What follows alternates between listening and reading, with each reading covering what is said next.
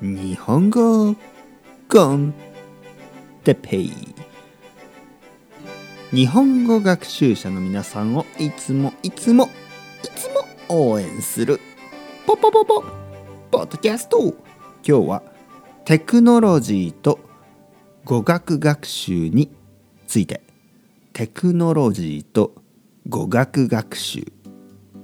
はい皆さん。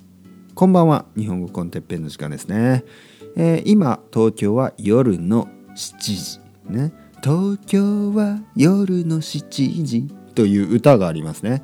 気になる人は検索してくださいね。東京は夜の7時というねピチカート5っていう、えー、グループの歌ですね。今東京は夜の7時です。皆さん元気ですか？僕は元気ですよ。今日はテクノロジーと語学学習について話したいと思います。テクノロジー。まあコンピューターのことですね。まあインターネットのことですね。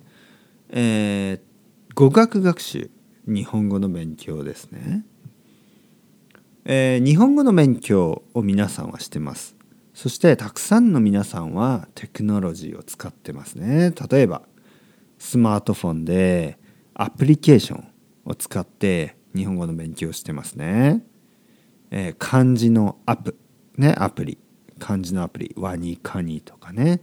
えー、フラッシュカードのアプリ。ね。暗記とか。ね。いろいろあります。あとは、スカイプを使って、ね。先生のレッスンを受けてる人がいるかもしれない。ね、僕も iTalki というえ、ウェブサイトで日本語のレッスンをしています。ね、気になる人は iTalk、ね、iTalk、i って書きますね。iTalk、えー、てっぺい先生であのサーチしてください。そしてまあスカイプねスカイプを使って僕はレッスンを普通します。あと Zoom とかねそういうのを使う使ってレッスンを受けてる人もいますね。僕はスカイプを使いますよねシンプルに。あとは、うん、オーディオブック。ね、オーディオブックを日本語で聞いてる人もいるかもしれない。あとはオンラインのいろいろなブログですね。いろんなブログや、えー、NHK のニュースをね、読んでる人もいるかもしれない。本当にテクノロジーは語学学習のためにいいですね。えー、オンラインのあの辞書、ね、ディクショナリーもたくさんあります。あとは何かな？YouTube ですね。YouTube でたくさんの日本人の、えー、YouTuber がいますね。日本語をたくさん聞くことができる。そしてポッドキャストですね。僕の日本語コンテッペを聞いて日本語のリスニング力を、えー、よくすることができる。ね。本当にいいですね。いい時代ですね。